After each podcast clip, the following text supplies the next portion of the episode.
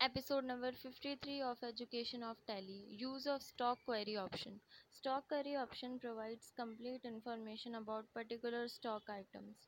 In order to see Stock Query option, go to the gateway of Tally, then go to Display option, go to Statement of Inventory option, and then Stock Query option. Select the items from the list of items. Stay tuned for more episodes.